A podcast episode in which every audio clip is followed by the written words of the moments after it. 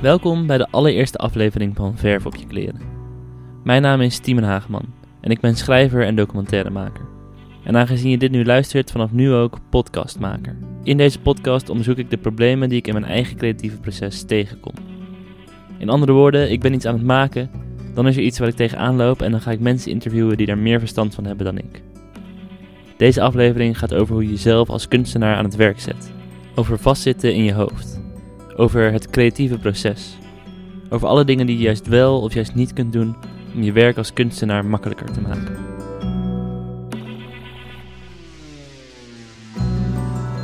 Elke kunstenaar begint als hobbyist. Ikzelf begon met schrijven toen ik 14 was en sindsdien is het steeds meer verschoven van hobby naar werk.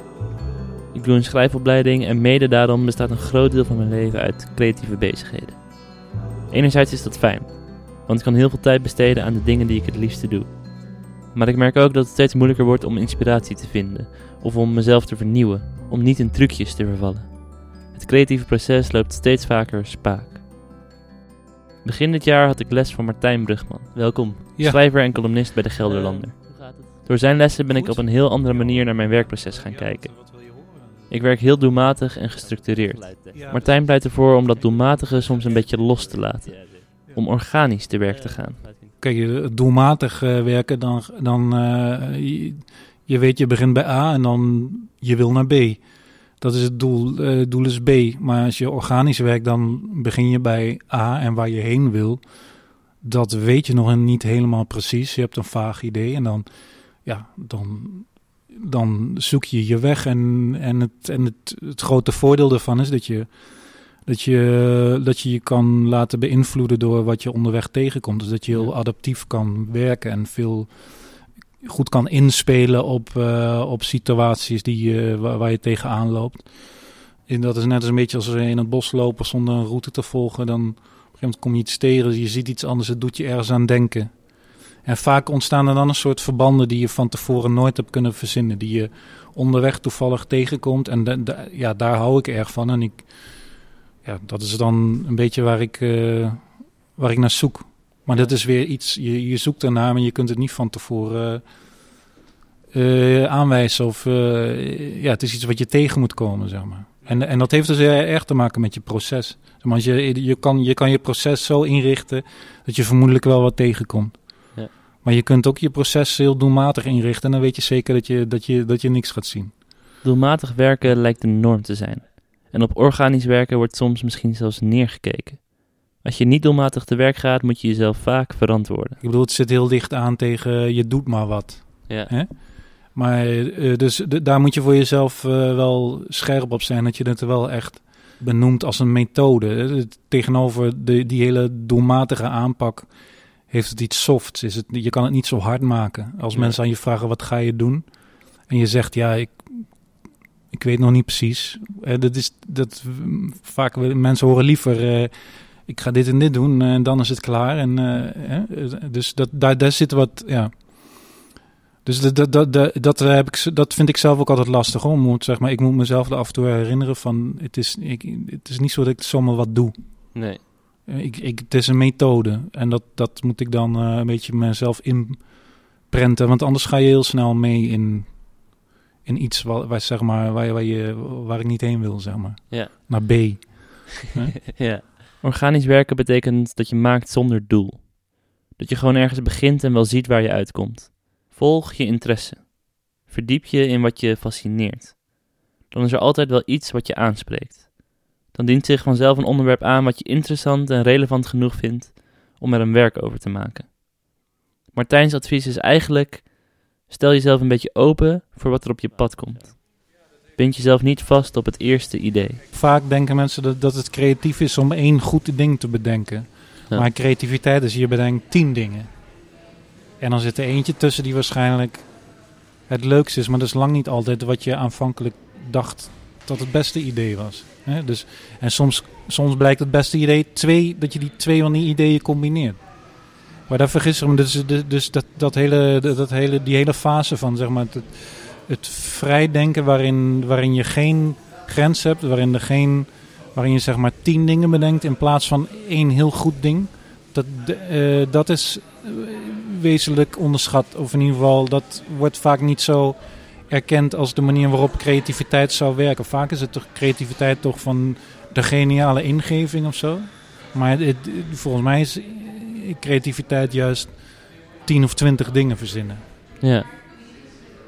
Ja, en de geniale ingeving is dan ook niet per se iets wat je compleet origineel bedenkt, maar meer iets wat, nee, wat dan... kijk, die, die geniale ingeving is meer dat wat voelt als geniaal. Of je, je ervaart iets als dat je te binnen schiet. Een soort uh, triomfantelijk gevoel. Uh, volgens mij uh, is dat eerder de toevalligheid van de vondst, zeg maar. Je, je weet, je, want je bent namelijk wel iets naar op zoek, maar je weet zelf ook niet precies wat. Maar dan zie je het ineens en dan ben je overdonderd door dat... Wauw, ik heb het nu, ik weet het, ik begrijp het. Of zo, dit, dit moet het zijn of zo. Hè? Nou ja, dat is dat kan soms ook heel misleidend zijn, want het moet altijd maar blijken of het inderdaad dat is. Maar tegelijkertijd dat, dat gevoel, uh, dat, dat, uh, kijk, dat is in feite een beetje een mysterie hoe dat werkt in je hersenen. Hè? Maar ja. uh, volgens mij zijn wel, je kunt wel de omstandigheden creëren waarin dat soort dingen kunnen gebeuren. En dat heeft vaak eerder te maken met loslaten of meer opties zien en speelsheid dan met, met je kunt het niet afdwingen. Laten we het maar heel gewoon kort zeggen. Dit is, je, kunt een goed, je kunt een idee niet afdwingen. Nee. Bedoel, uh, dat ontstaat vanzelf. En, je, je, en het enige wat je kan doen is daar ruimte voor creëren. Door je door, door, door los te laten, door dingen niet te moeten doen, maar ze doen omdat je het leuk vindt of speel, eh, omdat je het eh, een beetje spelen, daar lijkt nog het meest op. Ja. Op, op, uh, op spelen wat kinderen doen. Ja. ja. Aanrommelen. Hè? Ik vind de ideeën van Martijn erg interessant. Wat meer openstaan voor wat er op mijn pad komt. Me meer laten leiden door mijn interesses. Maar het heeft ook te maken met je proces vertragen. Met jezelf de tijd gunnen om informatie die je opdoet te verwerken. Er iets mee doen, er letterlijk iets mee knutselen.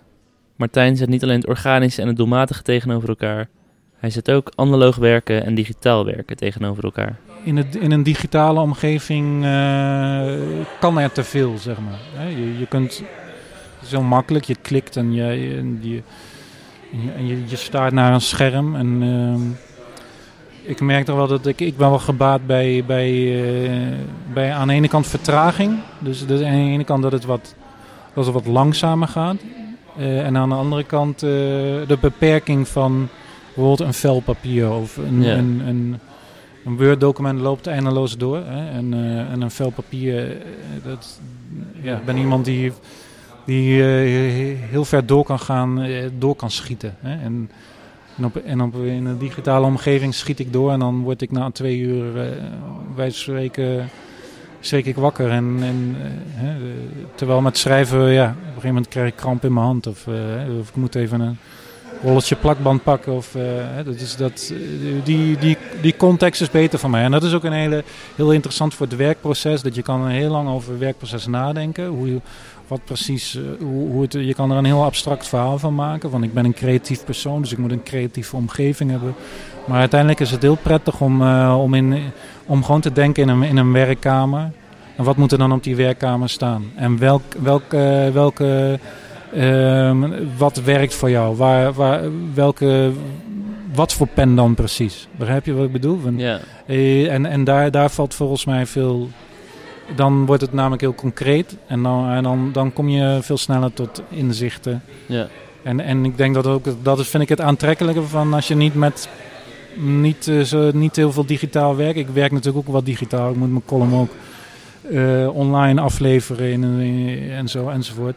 En ik schrijf ook gewoon in Word, omdat het uh, uiteindelijk uh, praktisch is met corrigeren en zo.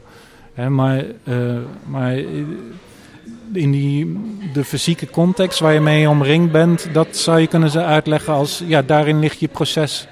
Daar moet je proces eigenlijk in vastleggen. Dus kijk, als jij een schaar op tafel legt en, en kleurpotloden, en, hè, dan ga je bij spreken automatisch, ga je daarmee mee bezig. En als jij een laptop openklapt, als dat je automatische handeling is, dan, ja, dan beperk je je tot dat. Tot dat hè? En ja. dus hoeft niet goed of slecht te zijn hoor. Maar dit, dit is gewoon de, de. Het is prettig om, die, om over dit soort abstracte dingen heel concreet na te denken. Oké, wat heb ik nodig? Wat zijn mijn instrumenten? Wat, ik, ik, ik ben heel gehecht aan een, aan, een, aan een grote schaar, een krantenschaar die ik van mijn vader heb gekregen. Dat is, eh, Ja.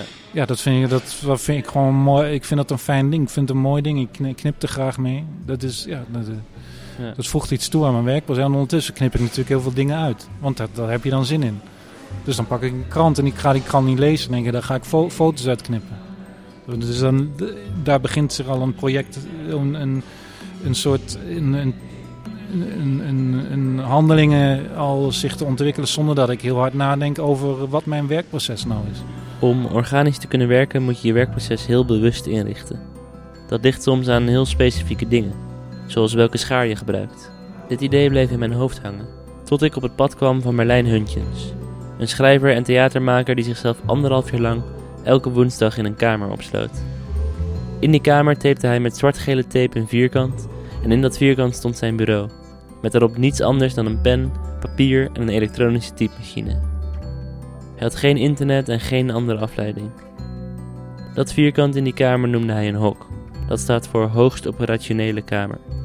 Vanuit zijn hok schreef hij brieven aan zijn dramaturg, Paul Slangen, en werkte hij aan gedichten en andere eigen projecten. De hypothese was dat als je in een kamer gaat zitten zoals Hok, dat je dan, eh, omdat die kamer hoog operationeel is, dat je daardoor hoog operationeel wordt.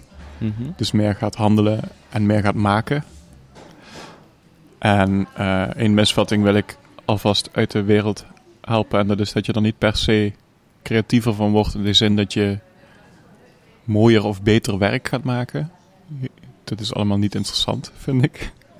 Je moet gewoon veel maken. Ja, En je moet gewoon meer, veel uren maken in je hok.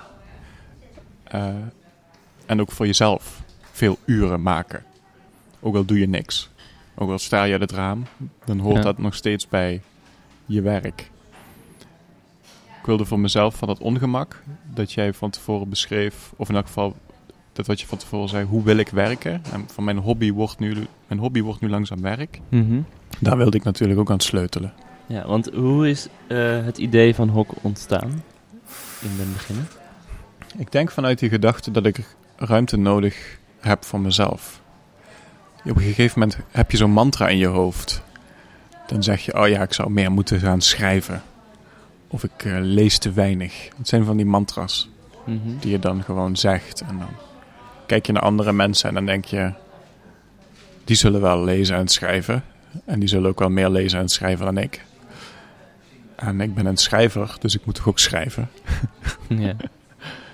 Eh, en dat was op een gegeven moment was ik dat helemaal. eh, was die mantra helemaal rul gespeeld. Ik dacht, oh, saaie gedachtes, want dat weten we al. Eh, en die frustratie, dus niet dat ik niet zoveel eh, ruimte en tijd nodig, of in niet zoveel tijd en ruimte maakte voor mezelf, maar veel meer dat ik dat de hele tijd zei, dat dat zou moeten gebeuren. Eh, die frustratie heeft er op een gegeven moment voor gezorgd dat ik zei: ik zo, nu ga ik een autonoom project doen waarin ik alleen maar bezig ben met mezelf. En dat was vlak voor de lockdown. ja. En toen was er nog heel lang het idee om Hok eh, een soort van in de openbare ruimte te plaatsen. Dus achter winkelruiten of dat er ergens een pand werd ge- afgehuurd. Of dat ik wel ergens ging zitten waardoor ik die plek zichtbaar opeiste. En toen kwam ineens de eerste corona-lockdown. Met alle stress en paniek die daarbij hoorde. En dat de straten zo leeg waren als kerstmis. En ja. Toen Was- dacht ik, ah, het universum heeft meegeluisterd. Dit is echt fucking handig. Ja. Was heb je, vond, je dat, vond je de eerste lockdown in zekere zin ook wel fijn dan? Of? Ja, ik heb het grootste gedeelte van de lockdowns als eh, fijn ervaren. En nu het allemaal weer een beetje open gaat, eh, voel ik pas hoe leuk dat is. Dat het weer allemaal een beetje open gaat. Mhm. Maar ik heb in die lockdownperiode ben ik, ik ben er nooit zo productief geweest als toen. En eh, ik werd met rust gelaten. Eh, en ik kon eh, ja, hokken.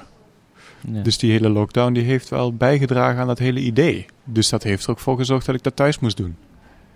En eh, dat was ook de reden waarom die afplaktape, die eerst geel en zwart was, overal in de aanbieding was en in de sale. En omdat in de beginperiode de Albert Heijn er ook mee werd volgeplakt. Dus daar moest veel tape zijn. ja. Dus daarom ben ik dat thuis die tape. Dus de eerste versie van Hawk Eh, die heeft heel veel met die lockdown te maken. Ja. Eh, maar ik wil wel de hele tijd zeggen, ik was lekker eerst. Dus Ja. dat idee dat ik ruimte voor mezelf nodig had en dat ik dat zou moeten vormgeven, eh, dat bestond al. En dat verwatert dan weer een tijdje. En toen kwam die lockdown en dat heeft voor een soort lancering gezorgd. Zo, ploep. Toen was het er. Oh, heerlijk was dat. Voor Hok had Merlijn zichzelf strenge regels opgelegd. 9 uur beginnen. Inklokken. Vijf uur uitklokken. Pak aan. Aftepen. Middagpauze. Beetje zoals bij een- voor een baas werken. Met een rooster en een... eh, En op een gegeven moment merk je dat je gaat vals spelen. Denk je van wie let er nou eigenlijk op? Waar is die, eh, waar is die directeur nou eigenlijk? Zeker als je er zelf op een gegeven moment een beetje in gaat geloven in dat hok. Dan ga je toch afvragen van... eh, wat ben ik nou aan het doen? Ben ik nou helemaal gek geworden? Is het eindelijk zover? En dan blijkt dat niet zo te zijn. Blijkt gewoon dat je kunst aan het maken bent zonder dat iemand oplet. Wat ook wel voelt als een soort, soort, soort waanzin nu en dan. Dat je denkt, oh, ik nou weer gemaakt? Eh, en dat, dat, dat, zeg maar, die regels die bevroeg ik wel in de brieven die ik naar Paul stuurde.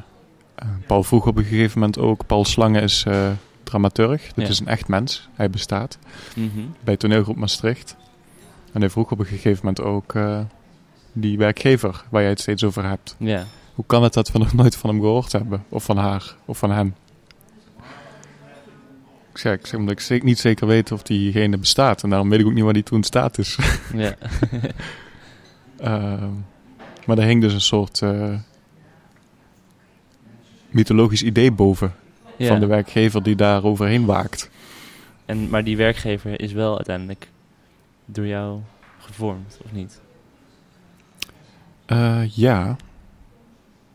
Ik denk het wel, ja. Ik denk dat ik dat moet toegeven. Ik denk dat ik dat allemaal bedacht heb. Eh, maar ik denk ook ehm, dat de dingen die je bedenkt... zo nu en dan ineens groter zijn dan jij. Ja.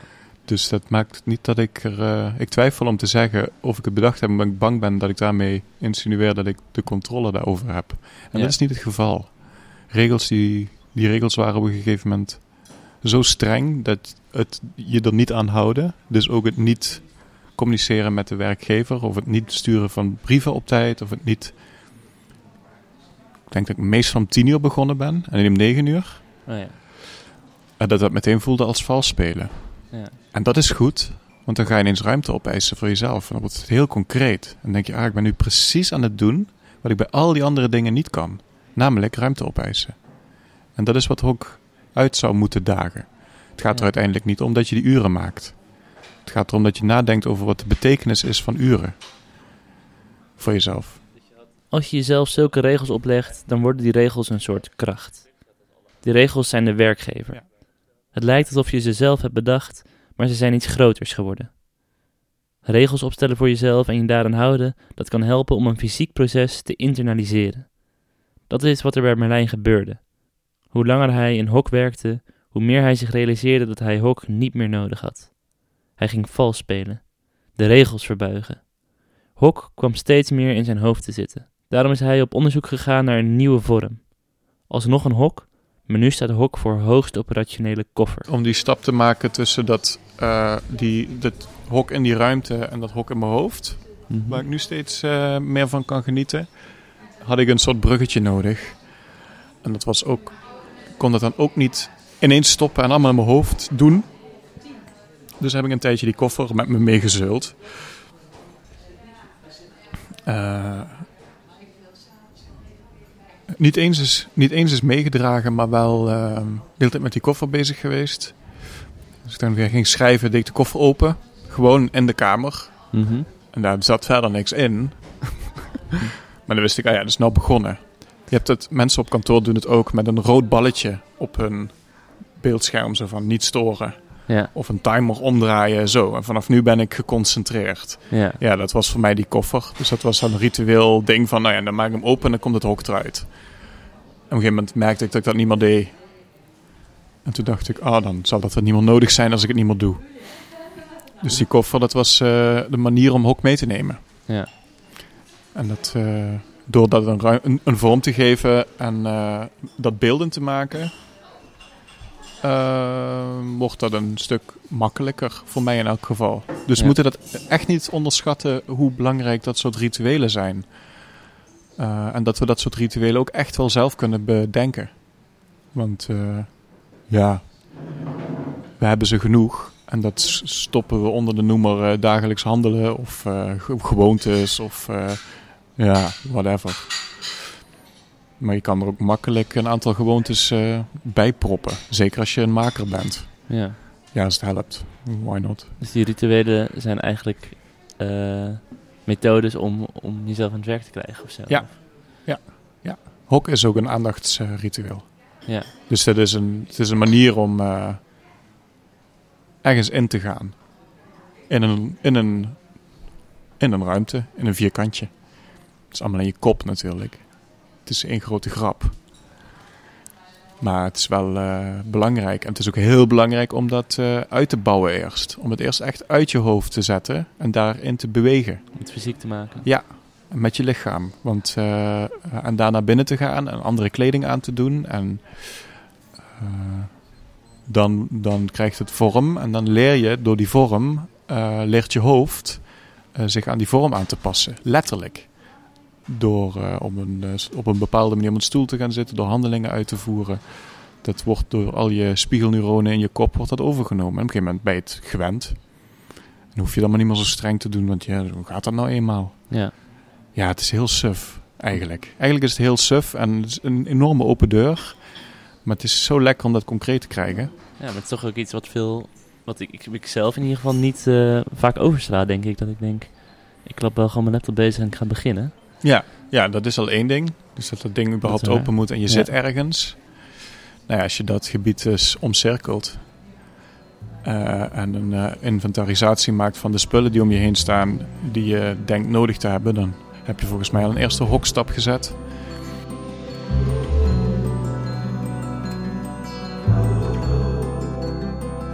Hok is een aandachtsritueel. Een manier om na te denken over je creatieve proces. Ik loop steeds vaker vast in mijn werk omdat ik te weinig over mijn proces nadenk. Ik ben te veel bezig met dat datgene wat ik maak zo goed mogelijk moet worden, dat ik daarin vastloop. En of de uitkomst nou is dat ik organischer moet gaan werken, zoals Martijn, of mezelf één dag per week moet opsluiten in een hok, zoals Merlijn, het belangrijkste is volgens mij dat je erover nadenkt. Dat je je werkproces heel bewust vormgeeft en dat je een duidelijk idee hebt over wat je nodig hebt. Niet bezig zijn met het einddoel, maar met de weg er naartoe.